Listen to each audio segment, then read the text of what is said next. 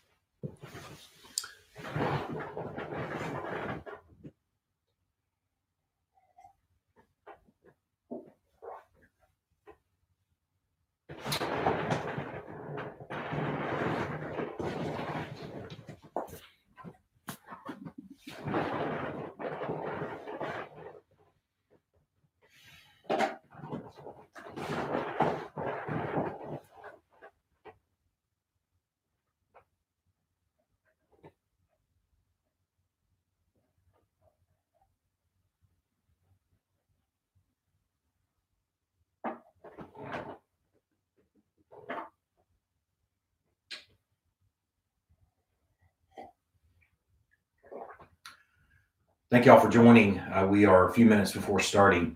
It is about um, 2.57 and we'll wait till 3 uh, to see who's able to join us. You're, you've tuned into our Good Friday service, just a time of scripture reading and considering the cross.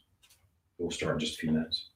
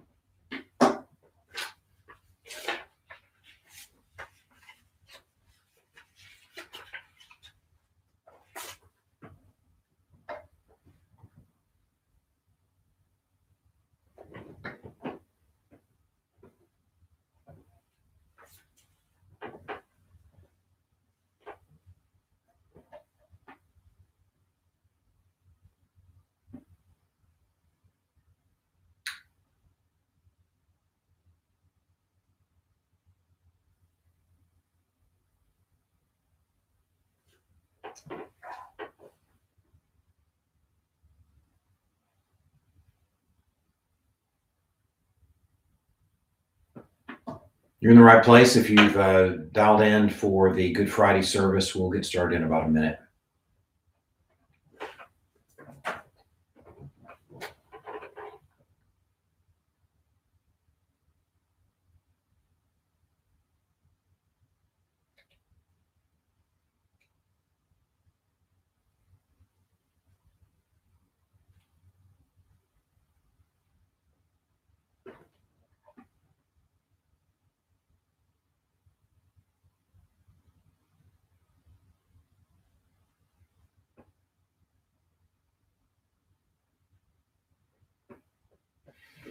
Thanks for joining. I'm going to just start us with prayer and kind of give you a plan for what we're going to do this afternoon for our brief time together. Let's pray.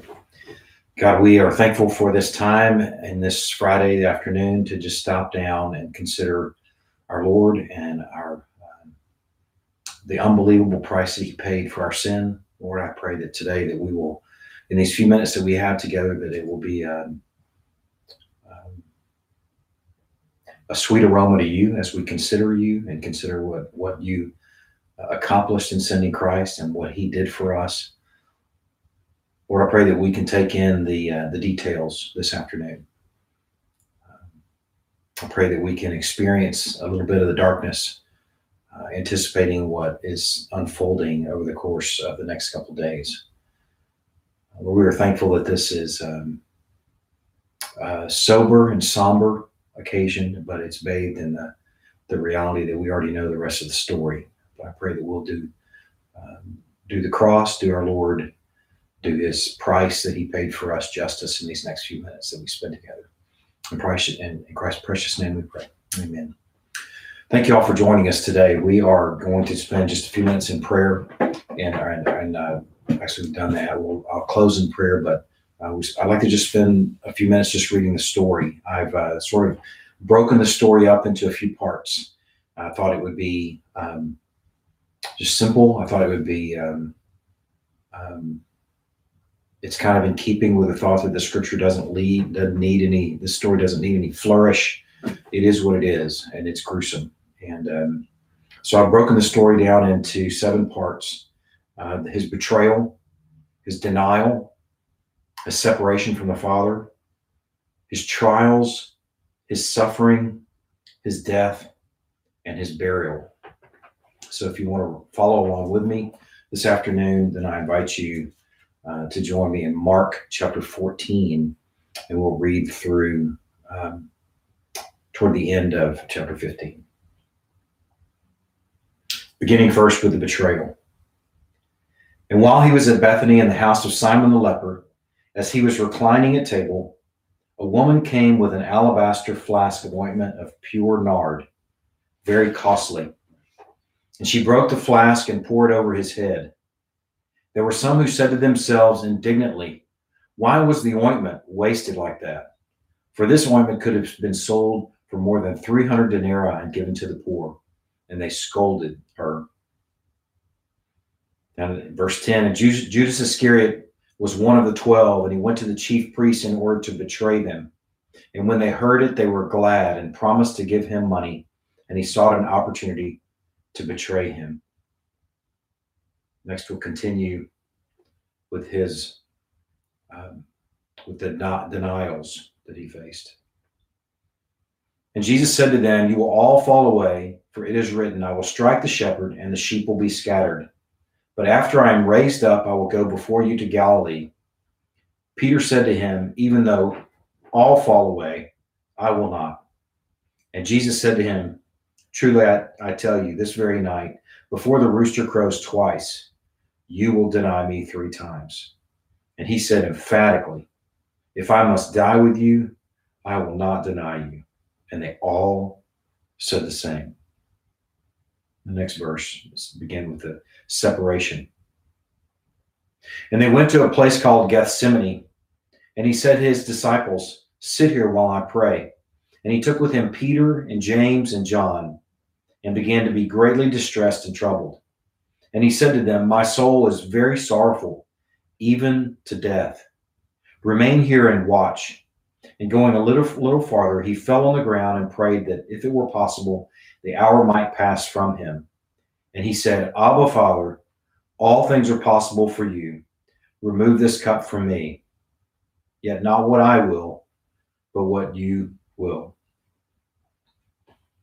Let's consider next his trials, both of them, first before the Sanhedrin in verse 53.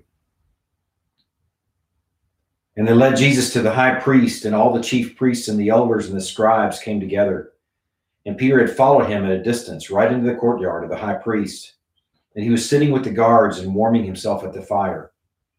Now the chief priests and the whole council were seeking testimony against Jesus to put him to death, but they found none. For many bore false witness against him but their testimony did not agree.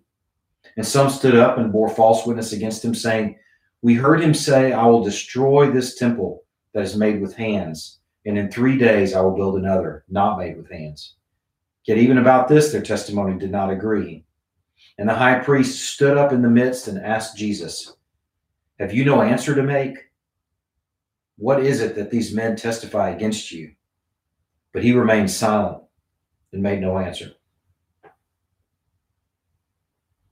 Again, the high priest asked him, Are you the Christ, the Son of the Blessed? And Jesus said, I am. And you will see the Son of Man seated at the right hand of power and coming with the clouds of heaven. And the high priest tore his garments and said, What further witnesses do we need? You've heard his blasphemy. What is your decision? And they all condemned him as deserving death. And some began to spit on him and to cover his face and to strike him, saying to him, Prophesy. And the guards received him with blows. Let's consider his trial before Pilate. And as soon as it was morning, the chief priests held a consultation with the elders and scribes and the whole council, and they bound Jesus and led him away and delivered him over to Pilate. And Pilate asked him, Are you the king of the Jews? And he answered him, You have said so. The chief priests accused him of many things. And Pilate asked him again, Have you no answer to make? See how many charges they bring against you? But Jesus made no further answer, so that Pilate was amazed. Now at the feast, he used to release for them one prisoner for whom they asked. And among the rebels in prison who had committed murder in the insurrection, there was a man called Barabbas. And the crowd came up and began to ask Pilate to do as he usually did for them. And he answered them, saying, Do you want me to release for you the king of the Jews? For he perceived that it was out of envy that the chief priests had delivered him up. But the chief priests stirred up the crowd to have him release for them Barabbas instead. And Pilate again said to them, Then what shall I do with the man you call the king of the Jews? And they cried out again, Crucify him. And Pilate said to them, Why? What evil has he done? But they shouted all the more, Crucify him. So Pilate, wishing to satisfy the crowd, released for them Barabbas, and having scourged Jesus, he delivered him to be crucified. Let's consider next his uh, suffering. And the soldiers led him away inside the palace, that is the governor's headquarters, and they called together the whole battalion. And they clothed him in a purple cloak, and twisting together a crown of thorns, they put it on him. And they began to salute him Hail, King of the Jews. And they were striking his head with a reed and spitting on him and kneeling down in homage to him. And when they had mocked him, they stripped him of the purple cloak and put his own clothes on him, and they led him out to crucify him. They compelled a passerby, Simon of Cyrene, who was coming in from the country, the father of Alexander and Rufus, to carry his cross. And they brought him to the place called Golgotha, which means place of a skull. They offered him wine mixed with myrrh, but he didn't take it. And they crucified him and divided his garments among them, casting lots for them to decide what each should take. And it was the third hour when they crucified him. And the inscription of the charge against him read, The King of the Jews. And with him they crucified two robbers, one on his right and one on his left. And those who passed by derided him, wagging their heads and saying, Aha, you who would destroy the temple and rebuild it in three days, save yourself and come down from the cross. So also the chief priests and the scribes mocked him to one another, saying, He saved others, he cannot save himself. Let the Christ, the King of Israel, come down now from the cross that we may see and believe. And those who were crucified with him also reviled him. Let's consider now his death. When the sixth hour had come, there was darkness over the whole land until the ninth hour. At the ninth hour, Jesus cried with a loud voice, Eloi, Eloi, lema sabachthani, which means, My God, my God, why have you forsaken me? Some of the bystanders hearing it said, Behold, he is calling Elijah. And someone ran and filled a sponge with sour wine and put it on a reed and gave it to him to drink, saying, Wait, let us see whether Elijah will come to take him down. And Jesus uttered a loud cry and breathed his last. And the curtain of the temple was torn in two from top to bottom. And when the centurion who stood facing him saw that in this way he breathed his last, he said,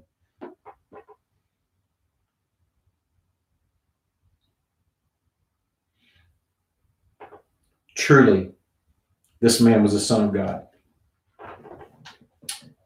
Let's consider, consider his burial.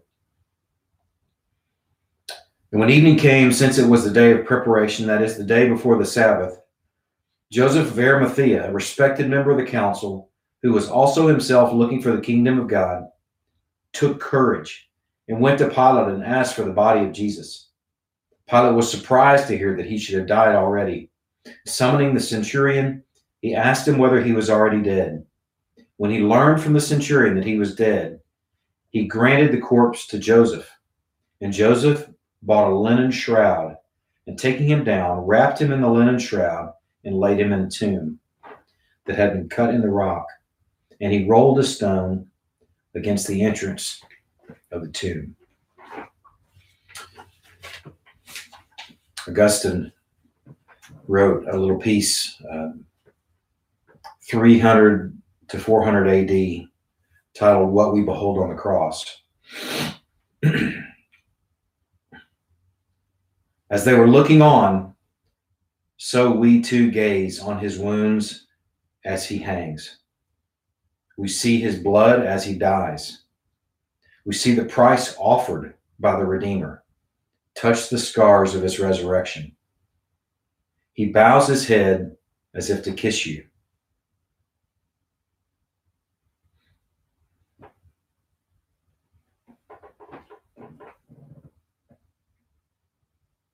His heart is made bare open, as it were, in love to you. His arms are extended that he may embrace you. His whole body is displayed for your redemption. Ponder how great these things are. Let all this be rightly weighed in your mind, as he was once fixed to the cross in every part of his body for you, so he may now be fixed in every part of your soul.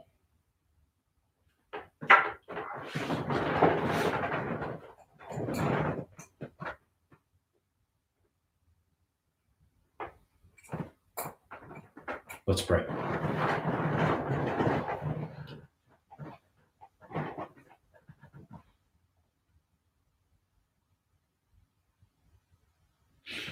Uh, Lord, what a terrible, terrible price paid for us. What a wonderful sacrifice. What a beautiful Savior. We join our ancient brother uh, in pondering him this afternoon.